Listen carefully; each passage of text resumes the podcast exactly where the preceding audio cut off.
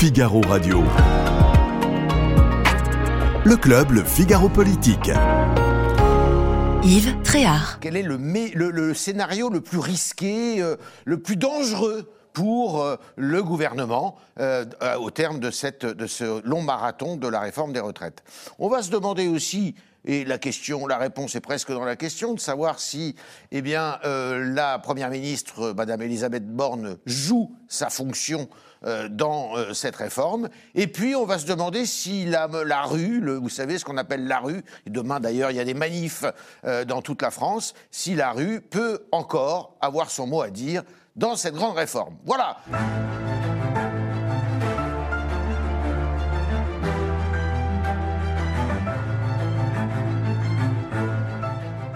Le directeur de la, directeur délégué de la rédaction, Vincent Trémollet de Villers, aussi Claire Baumelard, qui est euh, grand reporter au service culture du Figaro, Fabrice Noël Langlois, rédacteur en chef euh, au Figaro Économie, et puis Jean-Yves Darmanin, euh, Darmanin, je voulais ne pas la faire justement, Darmanin, qui est le président fondateur de l'Institut Cluster 17, que vous connaissez puisque vous êtes déjà venu dans cette arène, si je puis dire, avec des méthodes d'analyse de l'opinion tout à fait euh, intéressantes et, nouvelles qu'on a découvert à l'occasion d'ailleurs de l'élection présidentielle pour ce qui nous concerne, nous autres, en France.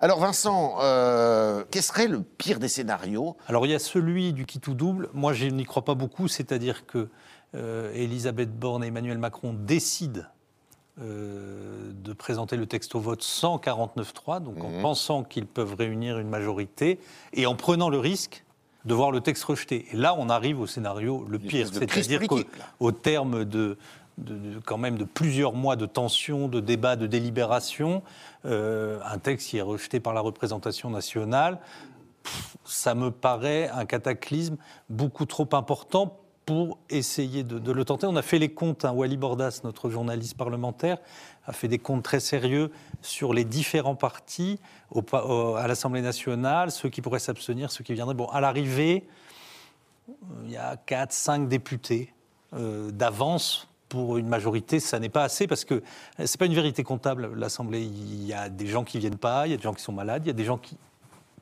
ont raté leur train, alors ils ne peuvent pas voter pour la loi.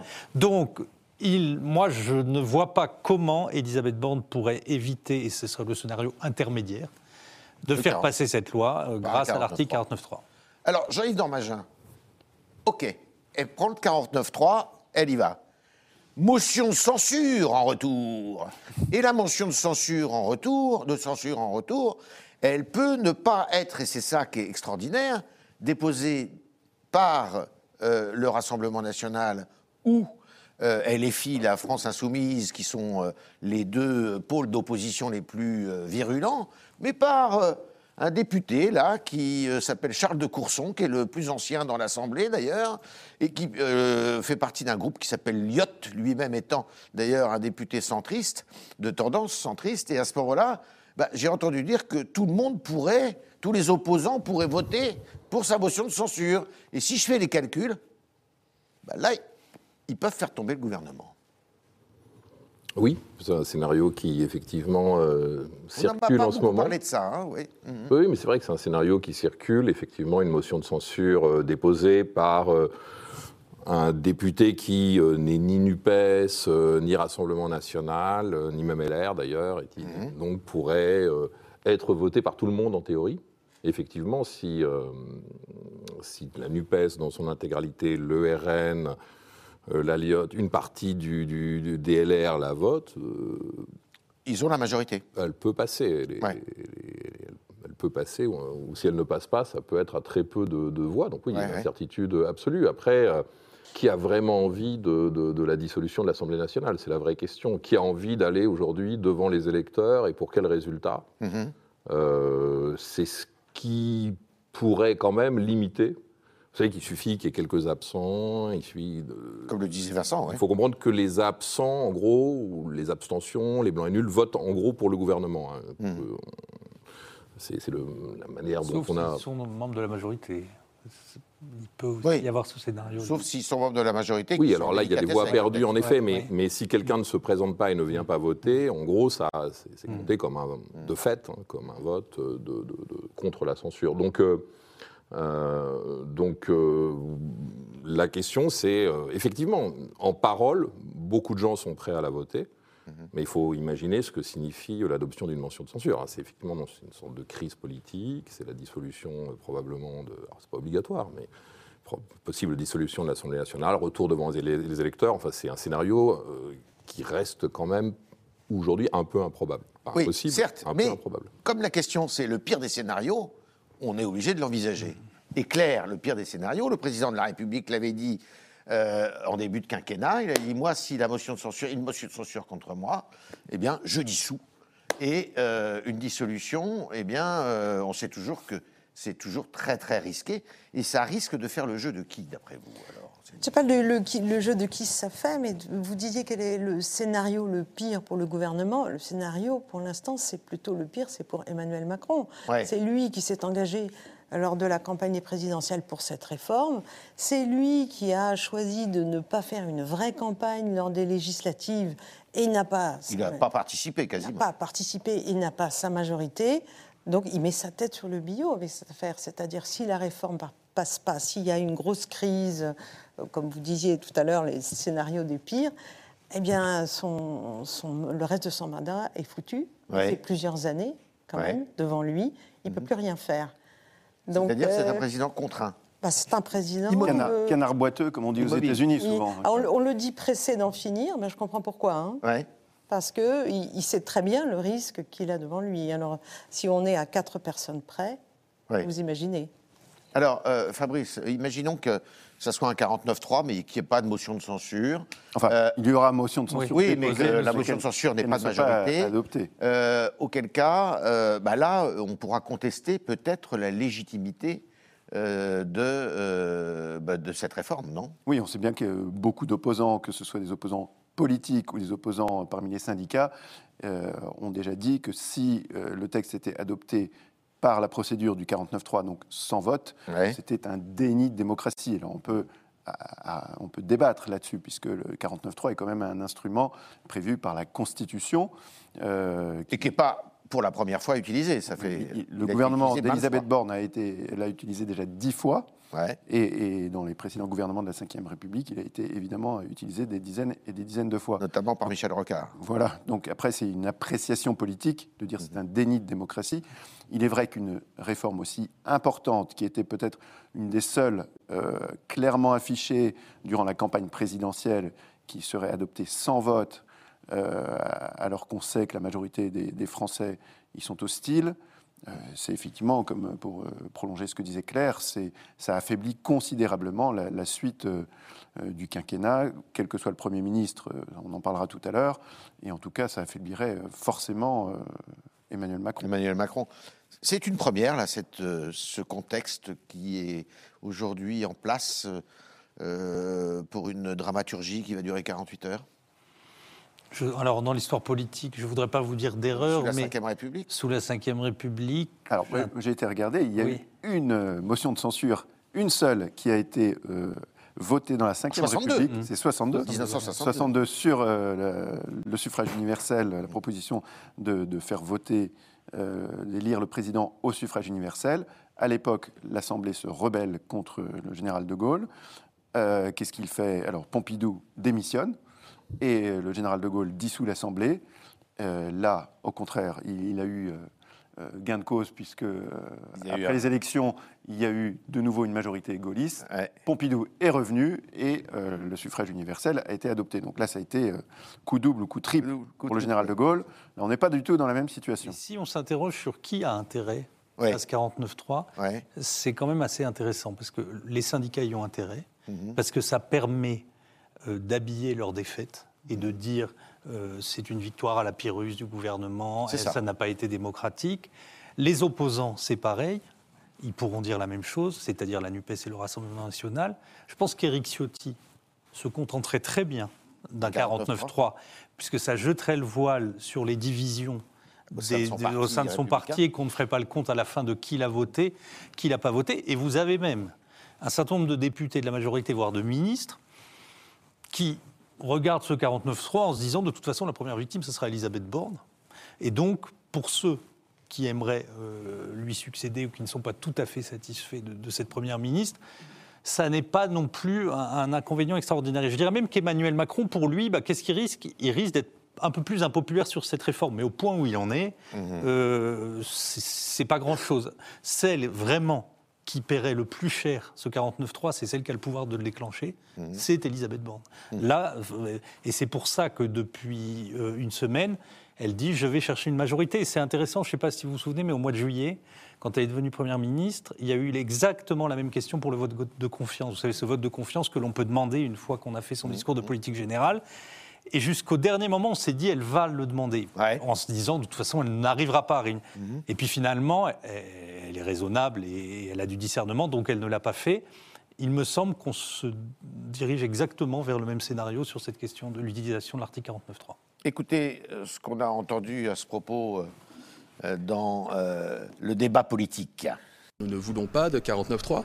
Nous souhaitons transformer notre majorité relative en majorité absolue sur le texte des retraites et nous nous sommes donné les moyens de le faire en faisant évoluer progressivement notre projet. Je vous rappelle qu'initialement, on parlait d'un départ à 65 ans, c'est aujourd'hui 64 ans. Et puis nous avons introduit par voie d'amendement, euh, à l'écoute des syndicats, des forces politiques, notamment de la majorité, mais aussi des oppositions, des mesures fortes, des mesures importantes. Alors Jean-Yves Dorvagin, il n'est pas là, le, piège aussi.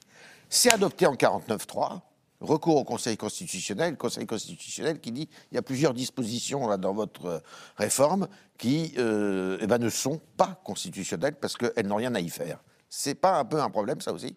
C'est un des risques, mais le problème, il est quand même d'abord politique. C'est-à-dire Ouais. que euh, ça fait quand même plusieurs jours que les poids lourds du gouvernement annoncent qu'il n'y aura pas de 49-3, euh, le patron du, parti majoritaire, enfin présidentiel en tout cas, etc. Donc euh, avoir euh, laissé entendre euh, et même quasiment assuré qu'il y aurait un vote pour ensuite passer au 49-3, c'est quand même un peu compliqué sur le plan politique. C'est-à-dire c'est une défaite.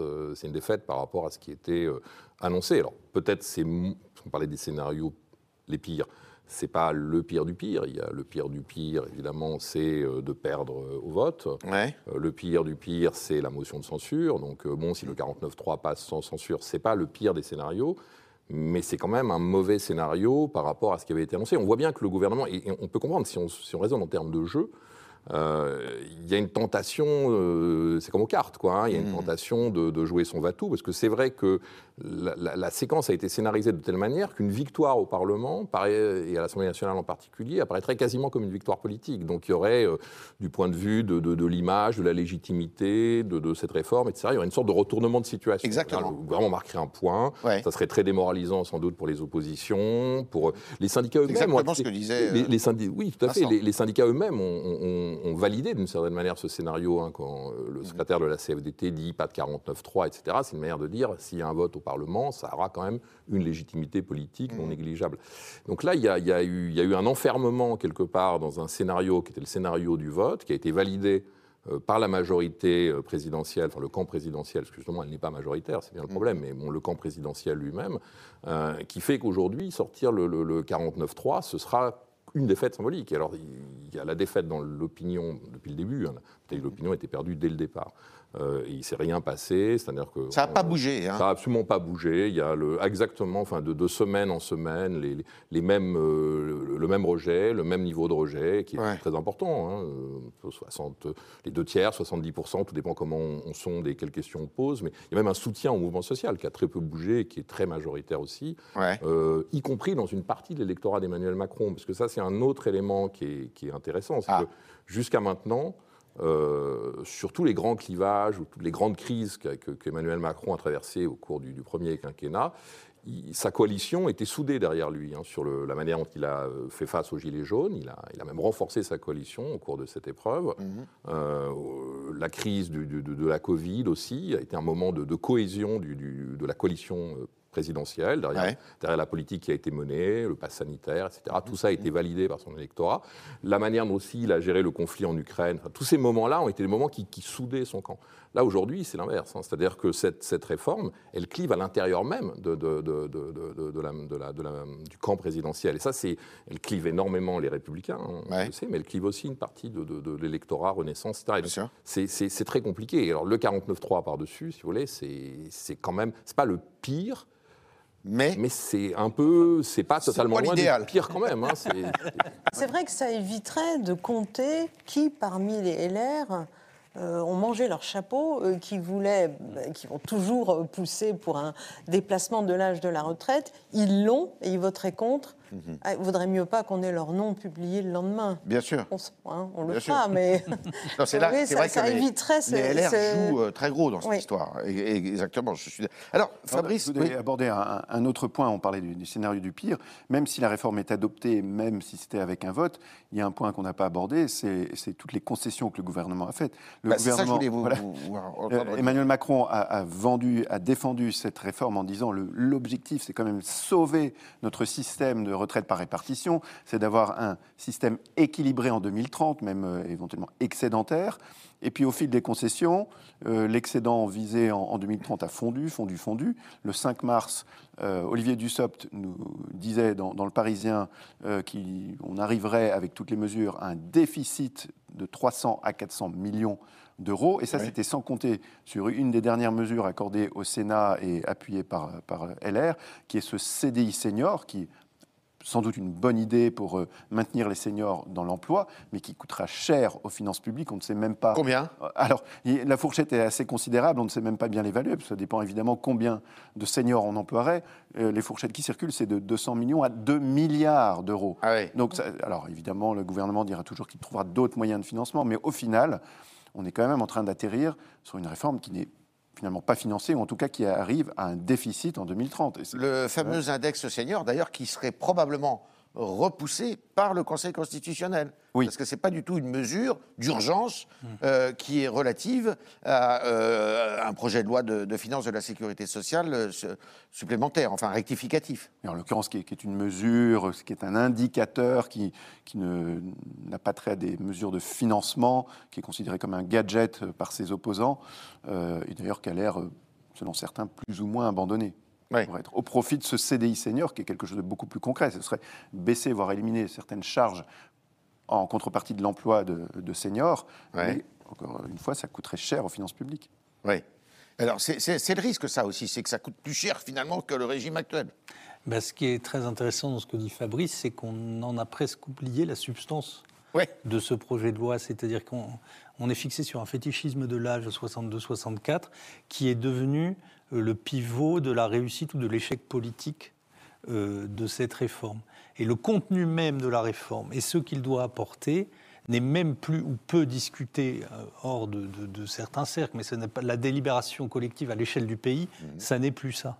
Et même, et c'est là que le gouvernement a, à mon avis, euh, un peu failli dans la défense euh, de, de son projet de loi, c'est qu'il s'est attaché à ce symbole comme si ce symbole emportait avec lui tout le reste. Euh, C'était vraiment, si on passe les 64 ans, euh, de façon mécanique, euh, toutes les économies que l'on devait faire seront emportées avec, et on voit, alors selon les, les différentes études, on dit que c'est la moitié, voire deux tiers.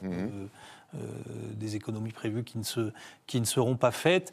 Après, sur le plan de la symbolique politique, il est évident que si à la fin la réforme est adoptée, même qu'à un cas, même avec un 49.3, même avec un article censuré par le, le Conseil constitutionnel, euh, Emmanuel Macron pourra la brandir euh, comme un trophée. Les autres lui diront que c'est un trophée pas glorieux, mais il sera parvenu à augmenter l'âge de départ à la retraite de deux ans, ce qui pour un, un chef d'État sous la Ve République est quand même une performance. Est-ce que le président de la République s'est suffisamment, d'après vous, Jean-Yves Darmagin, euh, impliqué dans la conduite de cette réforme, dans sa pédagogie? Je trouve que vous soulignez un paradoxe, c'est-à-dire qu'effectivement, il est peu présent, Mhm.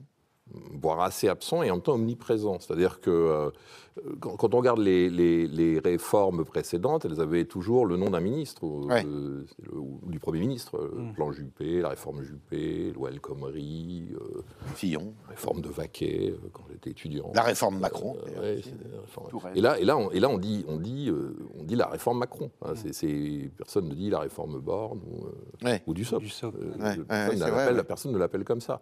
Et tout le monde considère que c'est la réforme d'Emmanuel Macron. D'ailleurs, nous-mêmes, on dit on Ouais. va la brandir, etc. Ouais. euh, même Ouais. si institu- théoriquement, c'est pas lui, mais Mm. euh, et, et- et tout le monde, et les syndicats demandent à être reçus par, euh, Par Emmanuel Macron. par Emmanuel Macron. Donc on- tout le monde, tous les acteurs considèrent que c'est lui qui, euh, qui, qui décide et impulse la réforme. Et en même temps, effectivement, il n'est pas très présent. C'est-à-dire qu'on ne le voit pas beaucoup, il n'en parle pas tellement, effectivement, il ne reçoit pas. Alors c'est un choix stratégique, mais bon, Mhm. il ne s'expose pas, etc. Donc il est à la fois hyper exposé et assez absent.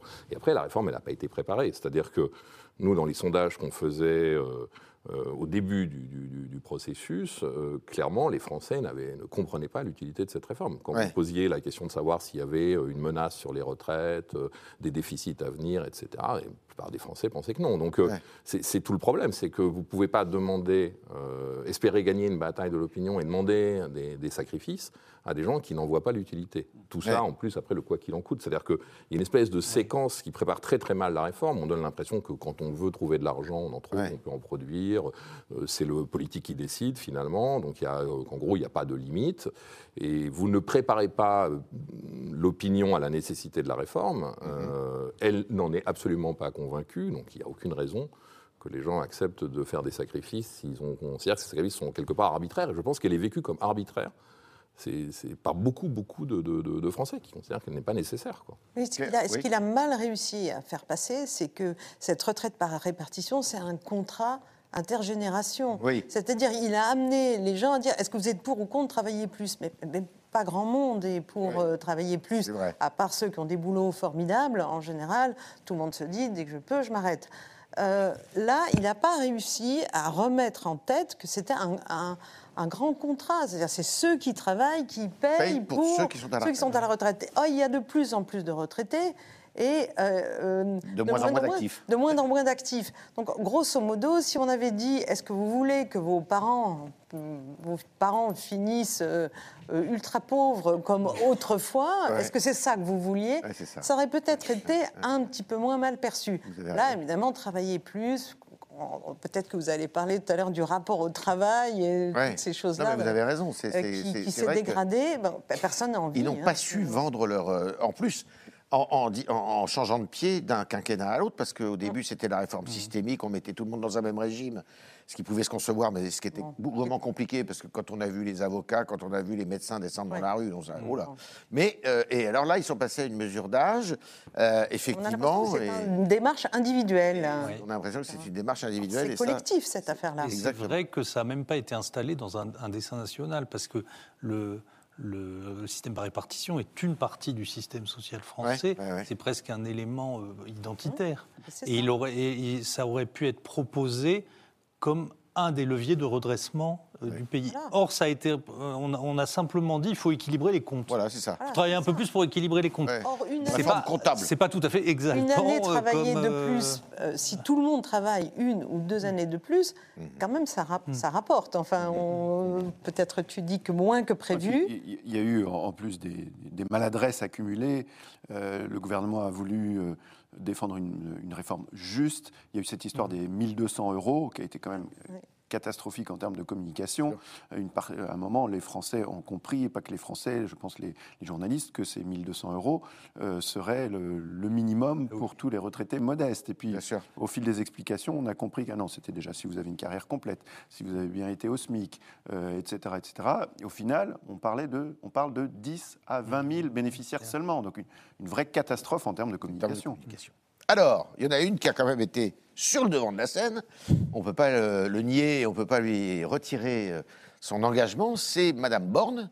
Euh, engagement un peu étonnant d'ailleurs, parce que c'est une femme euh, qui vient, comme chacun sait, de la gauche, qui a défendu une réforme euh, qui était considérée au début comme une réforme de droite plutôt, avec cette mesure d'âge.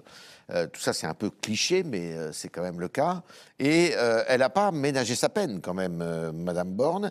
Est-ce que dans l'opinion, euh, eh bien, elle, elle résiste euh, aux assauts, je dirais, de mécontentement? Justement, elle n'est pas très polarisante. euh, Madame- Borne.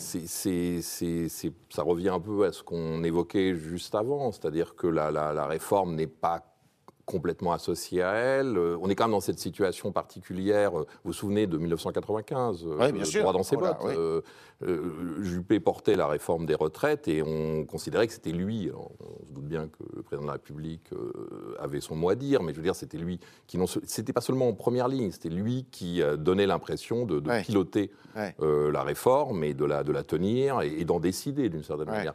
Là, il se trouve que personne, me semble-t-il, aujourd'hui, n'a cette sensation. Ouais, personne vrai. ne pense que la vrai. réforme se joue euh, à Matignon et personne ne pense qu'elle est, euh, en gros, en position de, de décider euh, de, ce qui va se, se produire. Donc c'est un vrai problème. Alors, quelque part, ça la protège un peu.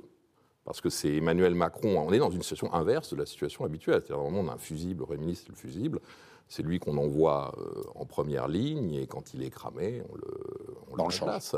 Ouais. Et là, on est dans une position totalement inverse qui est le- le- la conséquence inéluctable de l'exercice jupitérien du, du pouvoir. Le, président, c'est lui qui, est même, même s'il ne s'y met pas, tout le monde le considère comme étant en première ligne. Et, et d'une certaine manière, ça la protège, elle, un peu, paradoxalement. Mais en même temps, à partir où elle est protégée, il n'est plus paradoxal, infusible. Parce que fusible, il faut qu'il soit. C'est lui qui doit brûler.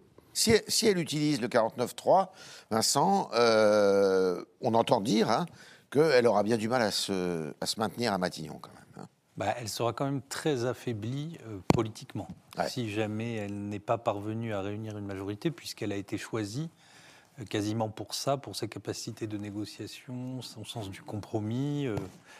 C'est d'ailleurs intéressant parce que elle a, elle a pas été, elle a pas polarisé, mais en fait c'est elle qui a tout fait et qui a essayé d'obtenir les voix les unes après les autres. Mhm. C'est une polytechnicienne euh, à l'esprit très rigoureux qui a découvert par endroits les, les- les règles de la politique et notamment les inconstances. C'est-à-dire qu'il y a eu des épisodes assez, assez intéressants, presque savoureux sur le- le- la différence entre la politique et, et les autres univers. C'est-à-dire qu'elle avait un accord avec la droite, et puis elle voyait que Pradier disait le contraire le lendemain, et puis parfois même des gens qu'elle avait eu au téléphone lui disaient quelque chose, et puis le lendemain disaient l'inverse. Bon, comme elle, elle est intelligente, elle a, elle a très vite compris le fonctionnement des uns et des autres, mais elle s'est investie euh, vraiment à chaque instant dans cette, euh, dans cette réforme. Si donc euh, le 49.3, elle doit le passer par le 49.3, je pense qu'elle sera affaiblie et qu'avec un autre président qu'Emmanuel Macron, elle pourrait s'inquiéter.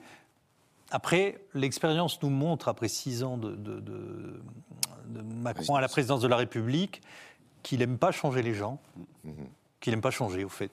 Comme Sarkozy, un- alors. il critique les conservateurs, mais il est très conservateur dans, son, dans son, sa pratique du pouvoir.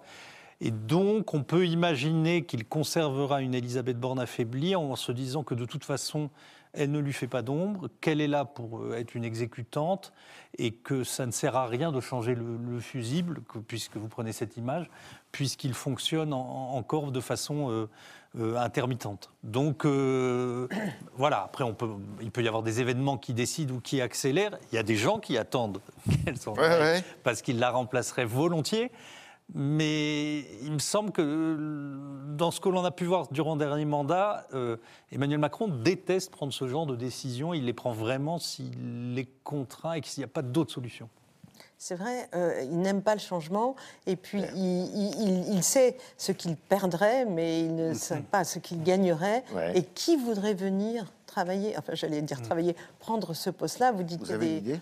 Euh, non, euh, c'est euh, une équation complexe. Il y en a qui veulent, mais peut-être lui ne voudrait pas. Je, je- je ne sais pas s'il arriverait à retrouver un Premier ministre comme ça. Ça devrait Ouais. été difficile pour de trouver Elisabeth Borne. Ouais, c'est Je vrai. ne sais pas s'il a envie de, de ça.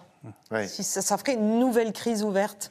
Alors, il ne peut pas les multiplier non plus comme ça, Et- sans et- arrêt. Elisabeth Borne quittant euh, Matignon, euh, ça veut dire qu'elle quitte provisoirement euh, le, le- le débat politique, non Euh, Elle ne pourrait pas rester. euh, espérer, comme- si c'est pour raconter ce qu'elle sait et reprendre ses droits de femme de gauche, il n'y ouais. a pas tellement intérêt de l'avoir dehors. Mais bon, Oui. ça, Ah, on n'en sait rien, mais une- on faut toujours se méfier de ça. c'est une, euh, une dimension. Il y a peut-être un petit élément de calendrier, c'est un peu anecdotique, mais qui la protège quelque part. Ah. C'est qu'aujourd'hui, Elisabeth Borne est à Matignon depuis 9 mois et 25 jours. Ah. C'est moins qu'Edith Cresson, qui avait, moins qu'Edith Cresson. qui avait tenu 10 mois et 18 jours. Et, et donc, symboliquement, euh, que la deuxième femme première ministre de la Ve République dure moins que la première Ouais. serait aussi assez négatif. Bon, je pense que c'est pas sur ce genre de considération qu'Emmanuel Macron euh, décidera de la maintenir ou pas. Il y a évidemment des paramètres bien plus importants qui entrent en jeu. Mais voilà, c'est une petite. euh, Est-ce qu'elle a fait le job dans la négociation avec les syndicats, euh, Fabrice? Alors, euh, Olivier Dussopt a pris sa part. Ouais. Il a parfois été maladroit. euh, euh, je, je pense à sa dernière sortie quand il a affirmé que la réforme était une réforme de gauche. Alors, Ouais. en pleine discussion avec, euh, avec LR, c'était quand même, Ouais. quand même assez, enfin, plus que Vous Le maladroit. garde des Sceaux a fait un bras d'honneur à Olivier Marlex la semaine Ouais. où il avait besoin de ses voix aussi. Donc, magnifique. Après, euh, non, je pense qu'elle a fait une partie du boulot. euh, elle- effectivement, elle avait son expérience à la RATP notamment de Ouais. négociation avec les syndicats. Ouais. Euh, après, on est dans la Ve République, où le, le vrai patron, ça reste le président. Et quand le président donne euh, ce signal de, de refuser, ne, ne serait-ce que recevoir les, les syndicats qui lui demandaient, c'est compliqué aussi pour, pour la première ministre qui, qui compte les points entre les deux. Mhm. Mais globalement, je pense qu'elle n'a- elle n'a pas démérité. Alors, est-ce qu'elle a joué, euh, euh, Jean-Yves Dormagin, son rôle euh, avec une majorité présidentielle relative, composite, composée de trois groupes, trois sous-groupes Traditionnellement, le Premier ministre, c'est le patron de la majorité, sauf quand il s'appelle euh, Monsieur Philippe et qu'il ne voulait pas être le chef de la majorité, précisément. Est-ce qu'elle, elle a, elle a emmené, elle a embarqué cette majorité, justement, sur une réforme où tout le monde, c'est le moins qu'on puisse dire, n'est pas euh, à l'unisson? Oui, mais justement, euh, il n'y a pas de majorité. C'est quand même toute la difficulté euh, de l'exercice du pouvoir. On le sait depuis maintenant les élections du mois de juin. C'est-à-dire Ouais. que notre régime a une dimension parlementaire. Euh, Ouais. le, le présidentialisme à la française, qui est même un hyper-présidentialisme quand les deux majorités coïncident, Ouais. devient une sorte de. Alors là, d'hybride aujourd'hui, assez particulier, parce qu'il n'y a pas de majorité alternative. Enfin, c'est une situation très particulière, quand même, de, potentiellement de crise politique assez profonde en réalité, parce que le pays est divisé en trois. euh, si demain on retournait aux urnes, il y aurait encore moins de majorité. Ouais, on fait des sondages, probablement. euh, on fait des sondages, on le voit. C'est-à-dire, euh, Ah oui euh, oui, les, les- les- les- les- Ça dirait quoi, oui bah, ça serait, Il y aurait une forte poussée du Rassemblement national. Ouais. Et donc là, on aurait vraiment, en gros, trois. Les LR euh, s'effondreraient. Ouais. Et on aurait un. On perdrait probablement un tiers, la moitié peut-être de leurs députés. Et on aurait euh, un bloc NUPES assez stable, euh, une sorte de, de centre, euh, centre-droit, euh, qui, oui, peserait un gros tiers aussi. Et puis, on aurait beaucoup, beaucoup plus de députés Rassemblement national, sans doute. C'est pour ça que. euh, alors, même le Rassemblement national n'a peut-être même pas envie d'être dans cette situation. hein, parce que Oui. c'est euh, ce qui, qui poserait d'autres Pas problèmes. beaucoup de bruit. Mais c'est pour ça que je, je vous disais tout à l'heure, je veux bien qu'il y ait une motion de censure qui soit votée. Alors, ça ne signifie pas d'ailleurs nécessairement la dissolution. hein. Le président peut nommer un autre Premier ministre euh, et lui pourrait euh, avoir la confiance de, de l'Assemblée sur une autre, euh, une autre proposition. Bon, c'est possible. Mais en tous les cas, la dissolution aujourd'hui ne réglerait rien. C'est-à-dire qu'il n'y aurait pas de majorité politique dans ce pays. Et il serait, il serait même encore un peu plus ingouvernable probablement qu'avant. Donc on est quasiment au bord de l'abîme et de la crise politique, alors? Ben, on est dans une espèce de sursis tout le monde l'a en tête. Alors en plus avec une date euh, qui, qui est dans tous les esprits, c'est celle de 2024, Ouais. puisque c'est à la fois les Jeux Olympiques, donc c'est le point culminant du, du mandat d'Emmanuel Macron, avec une européennes. réussite, et puis les élections européennes, c'est-à-dire le nouveau rendez-vous dans les urnes, où là, si jamais les scores sont spectaculaires, euh, Emmanuel Macron sera obligé de prendre une décision. Alors ça ne sera peut-être pas la dissolution, mais ça peut être un remaniement. Si on peut imaginer que si la liste Renaissance s'effondre et que Jordan Bardella fait 28, 28 ou 29 Ouais. on doit réagir. On ne peut pas. On ne peut- voilà, on ne peut pas rien, on ne peut pas rien changer. Donc on, on est dans cet état de latence. euh, avec jusque-là un, un- alors, un débat qui, qui s'installe, qui est très fort, qui est moins sur la personnalité de la Première ministre que sur le calendrier parlementaire. C'est-à-dire, est-ce qu'il faut faire l'immigration maintenant? Ouais. Qui Avec- serait normalement le prochain texte. Voilà, avec la, la- le risque très grand pour la majorité que le texte ne soit pas voté parce, Parce que, que la LR LR ne votera pas, le RN ne votera pas, et que si euh, Gérald Darmanin durcit trop son texte pour séduire LR, il y a une partie euh, de la majorité qui dit qu'ils ne voudront pas voter ce, ce texte-là. Donc, euh, on entend de plus en plus, est-ce qu'il ne faut pas d'abord les institutions, euh, l'industrie verte, euh, changer le calendrier parlementaire pour éviter ce rendez-vous? Mais comme ça fait huit mois qu'on nous tampanise en disant on va faire des trucs sur l'immigration, ça, moi ça me paraît difficile de les voir changer le calendrier dans ce sens-là. Mais voilà, le- là on rejoint la, la question du 49-3. Si jamais elle ne dégage pas de majorité, elle aura plus beaucoup quand même d'oxygène politique. Et repartir sur un texte euh, aussi sensible que celui de l'immigration, euh, ça peut aussi créer des, des tensions très fortes. euh, Surtout avec un texte qui est pas compris ni à gauche ni à droite. hein. C'est un Pour texte le moment, qui est voilà. tellement hybride qu'il n'y a pas grand monde pour le soutenir. Claire, dans le monde de la culture, quelle est le- la température? Est-ce qu'il y a une opposition à cette réforme? Ou alors le monde de la culture, c'est vaste. hein, mais Oui, c'est vaste. Comme il y a eu tout un tas de plans autour des intermittents au moment Ah oui. du Covid, donc euh, là, le front est à peu près calme. Euh, ceux qui étaient très euh, contre les réformes de retraite, c'est quand on touchait aux régimes spéciaux. Vous savez, Ouais, la première mouture, c'était les danseurs, par exemple, de l'opéra qui avaient fait. Et ça, ils ont été mis à l'abri. hein. Là, ils ont été mis à l'abri, donc le front est à peu près calme. Ouais, Il n'y a pas de. oui. Mais pour, pour, euh, rappeler la mobilisation qui, qui chute, euh, il- faut quand même rappeler que les, les jours de grève ne sont plus payés, Oui. ou plus comme autrefois. C'est-à-dire que ceux ici qui ont connu les grandes grèves de 95, ça n'en ça n'en finissait pas. On a su après que dans les grandes entreprises publiques, ils étaient quand même assez largement payés.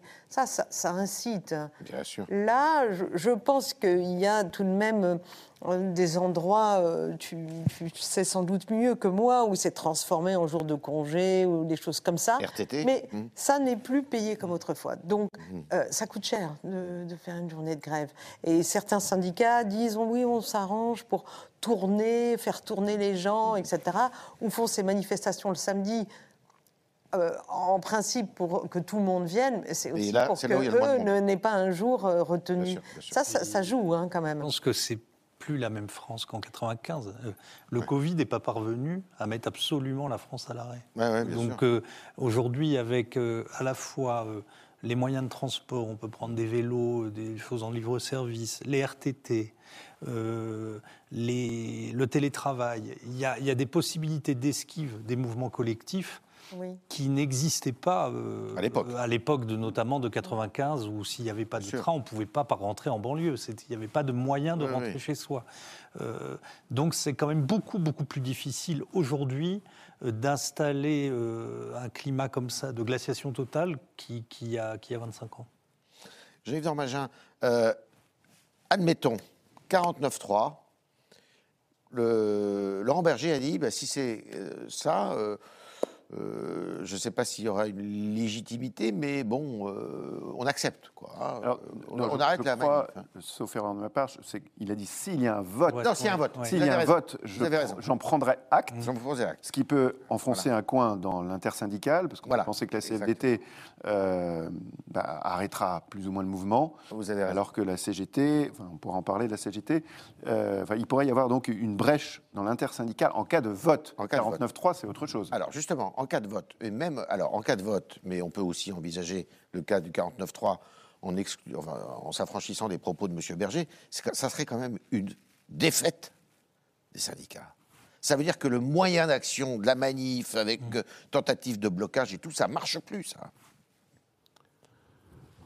Oui, alors, le, effectivement, en 1995, c'est une bonne comparaison parce que c'est un mouvement social dans un contexte qui ressemble un peu, qui gagne et où il y a une, euh, pour le coup, il y a le blocage. Oui, et surtout ça, ça des- marche. Surtout des moyens de transport d'ailleurs. C'était pas les seuls secteurs en grève, mais enfin, c'était quand même globalement les, les- les- les stations de métro étaient fermées. C'est- C'est pas qu'il y avait aucune rame qui me circulait. Il y avait des grilles, euh, les gens faisaient du stop dans Paris. Effectivement, il n'y avait pas encore euh, la généralisation autant qu'aujourd'hui d'autres euh, moyens alternatifs type vélo, trottinette, etc. Mais bon, il y avait et les, les trains, il n'y avait pas un train, euh, les rails étaient, étaient à l'arrêt.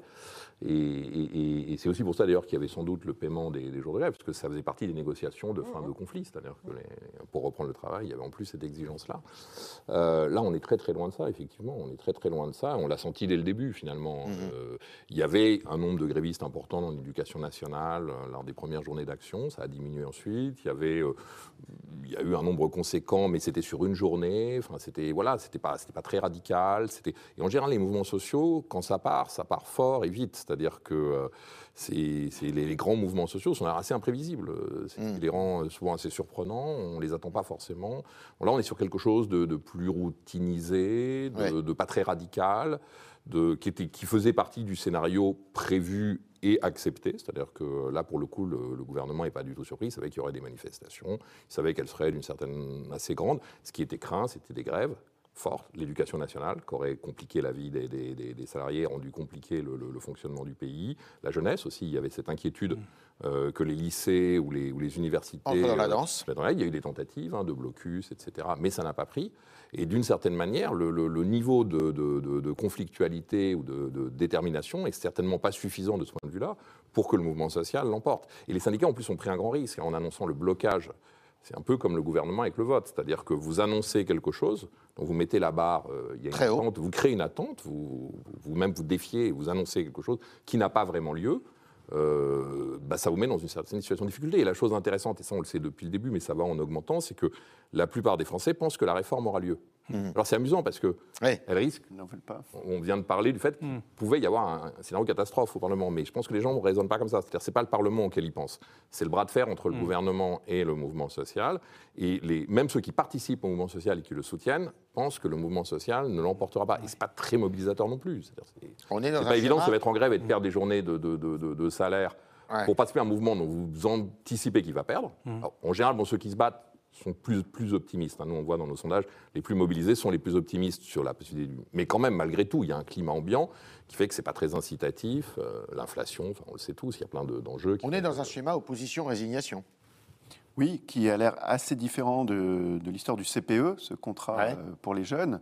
Alors, j'ai plus l'année exacte en tête. 2006. C'était 2006, 2006. voilà. Alors, c'est c'est un mouvement qui mobilisait surtout les jeunes et, et le CPE avait été adopté par le Parlement. Ouais. Et c'est finalement euh, Ça avait été promulgué même. voilà, promulgué. Et finalement, parce que le mouvement continuait dans la rue, avec les risques et, et la crainte toujours du syndrome Malik Oussekine, qui était survenu 20 ans auparavant, mais Ouais. qui, qui reste un traumatisme pour, pour, euh, au le les- personnel les- politique. Le personnel politique, les responsables de- des forces de l'ordre, euh, parce qu'il y avait tout- toute cette crainte. euh, finalement, Jacques Chirac avait renoncé Ouais.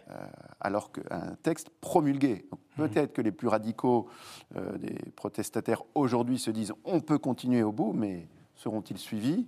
Ça, ça me paraît difficile. Claire Euh, Philippe, Philippe Martinez il s'appelle. ouais, Ouais. Philippe Martinez, Patron le de la patron, CGT. patron de la CGT. Plus pour longtemps. Plus pour longtemps, mais lui-même, il a dit une phrase comme si c'était presque un, un lapsus. Il a dit euh, si toutes ces manifestations ne servent à rien, alors qu'est-ce qu'il faut faire? Oui. C'est-à-dire que lui-même, il y avait, la on avait l'impression que lui-même avait un constat d'impuissance, de dire bon, parce qu'on se dit 80 000 personnes, c'est pas beaucoup. Enfin, c'est la, je sais pas combien tième journée de grève quand même. Il faut mobiliser, il faut organiser, il faut mettre les cars, etc. Et lui-même, il avait cette phrase alors qu'est-ce qu'il faut faire? Qu'est-ce qu'il faut faire ouais. Ouais. Et ça, c'est une réflexion. Constat d'impuissance, un Ouais, peu. constat d'impuissance, avec un front syndical qui risque de se morceler, là. Alors, si ça. Si Ah. ça euh, C'est ce que, ce que je disais tout à l'heure, effectivement. Enfin, s'il y avait un vote, donc euh, Laurent Berger a, a laissé entendre que bon, il en prendrait acte, ce serait malgré tout une, une décision qu'il considérerait comme euh, démocratique et donc euh, il appellerait sans doute ses troupes à, à cesser le mouvement. ouais.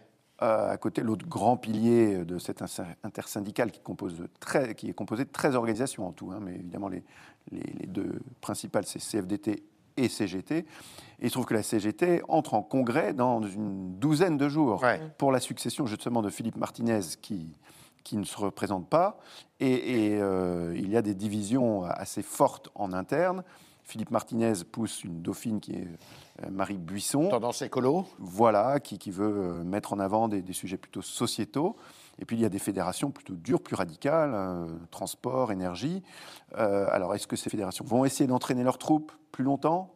En tout cas, ils vont être occupés euh, à la fin du mois à Clermont-Ferrand pendant une semaine de congrès. On verra qui sortira du, du chapeau et, et selon le vainqueur, le mouvement social peut avoir, en tout cas la CGT, peut avoir une tournure différente. Alors on va écouter M. Berger de la CFDT. Euh, Puisque la démocratie sociale n'est pas écoutée, il faut peut-être aller, euh, aller vers la consultation des citoyens. C'est une option qui existe.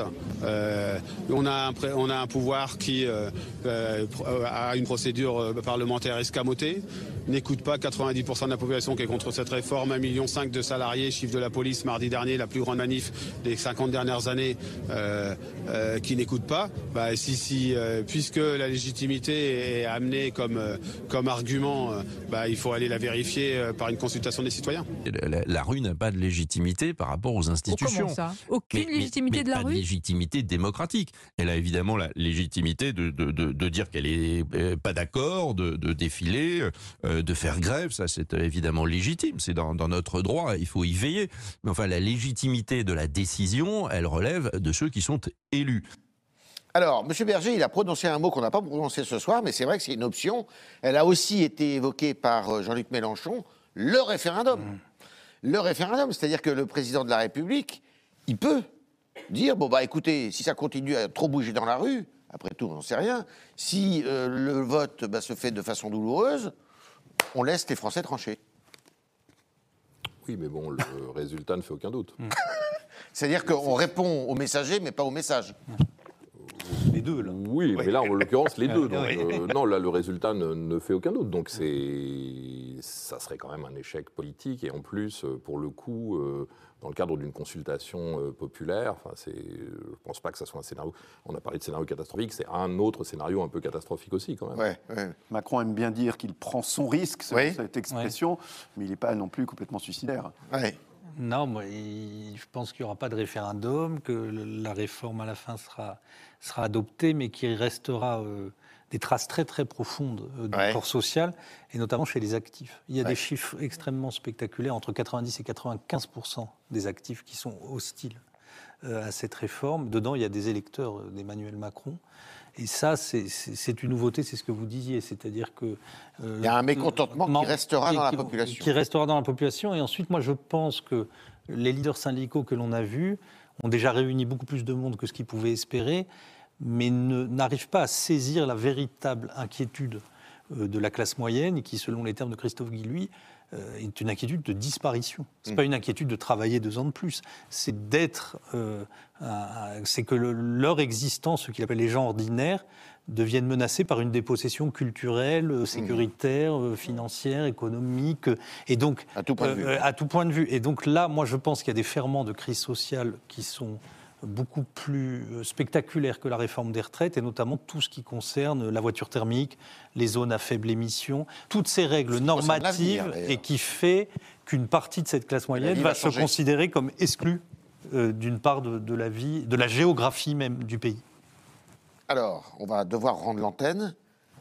Adoption ou pas adoption, euh, je dis? Moi, je dirais adoption. Je, je prends mon risque. Il faut répondre. Il faut répondre, je, Ouais, ah oui, il faut répondre. à adoption. Euh, adoption aussi, et sans doute euh, par le 49-3. Oui. Ouais. Je ne sais pas, mais j'espère adoption. Adoption, d'accord. Merci à vous quatre, merci pour ce débat euh, qui était passionnant. Et euh, bah, généralement, j'ai pour coutume de dire euh, à la semaine prochaine pour la suite du débat sur, le, des- sur les retraites, sur la réforme des retraites. Ça sera probablement le cas. Encore une fois, c'est le côté routinier de la chose, euh, où on tirera, alors là, pour le coup, le bilan. Et le bilan, eh ben, on verra s'il est saignant.